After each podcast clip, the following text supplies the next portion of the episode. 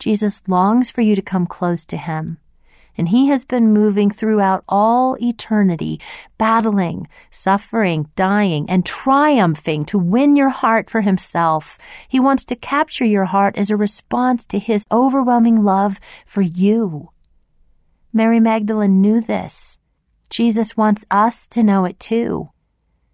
It wasn't merely a coincidence that Jesus revealed himself first to Mary Magdalene. She didn't just bump into him as he was walking out of the tomb. He wasn't simply still in the neighborhood. The risen Savior is no longer bound by the constraints of time and space. The resurrected Jesus walks through walls. He appears and disappears suddenly. Jesus chose to appear to Mary first. He chose her. Why?